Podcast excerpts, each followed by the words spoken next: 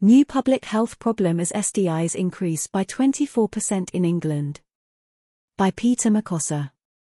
The latest UK Health Security Agency, UKHSA, figures prove that the government has no vision or ambition for improving sexual health, the Terence Higgins Trust, a leading British sexual health charity, has declared. Terence Higgins Trust's scathing attack on government comes hot on the wheels as published statistics show that there were 392,453 sexually transmitted infections, STIs, reported in England in 2022, a 24% rise on the previous year. Richard Angel, Chief Executive Officer for Terence Higgins Trust, said, "Today's significant rise in sexually transmitted infections is a worrying testament to the fact that there is no vision or ambition for improving sexual health in England." He added, "We've seen cuts where we need to see investment. This has reduced our sexual health services to a minimal disease management process." Angel pointed out that testing rates remain lower than pre-COVID, but the number of STIs being diagnosed are exceeding the high levels reported before the pandemic. In 2022, more than 1,000 STIs were diagnosed on average every day, and 2 years of social distancing resulted in a small drop in transmission rates, but numbers are surging again because sexual health services and public health budgets have been cut to the bone.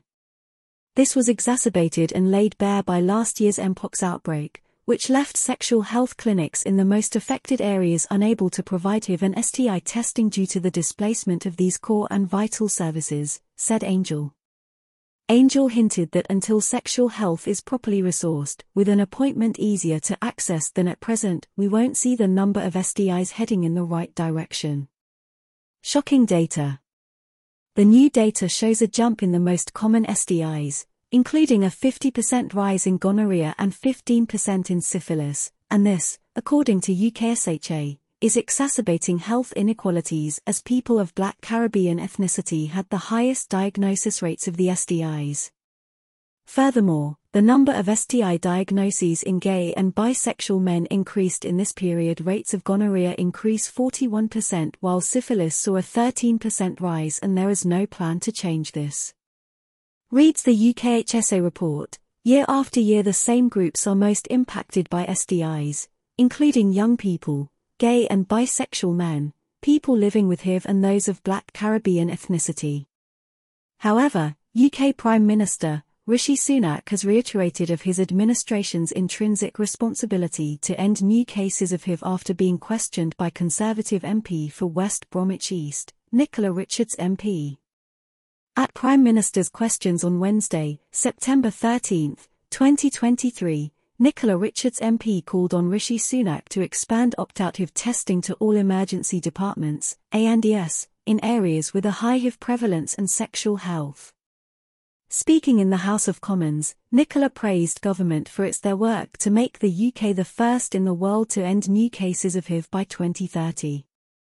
Mr Sunak, in thanking Nicola for her campaigning in this area, said, "I'm pleased that she highlighted that the provisional data from NHS England indicates that the opt-out testing programme has been highly successful." Public problem.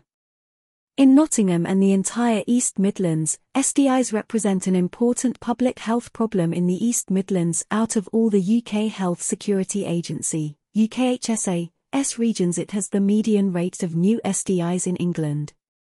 20,871 new STIs were diagnosed in East Midlands residents in 2021, representing a rate of 429 diagnoses per 100,000 population, and the rates by upper-tier local authority, UTLA, ranged from 262 new STI diagnoses per 100,000 population in Rutland to 937 new STI diagnoses per 100,000 population in Nottingham. The number of new STIs diagnosed in East Midlands residents increased by 4% between 2020 and 2021, and increases were seen in the numbers of most of the 5 major STIs: syphilis, chlamydia, genital herpes, and genital warts.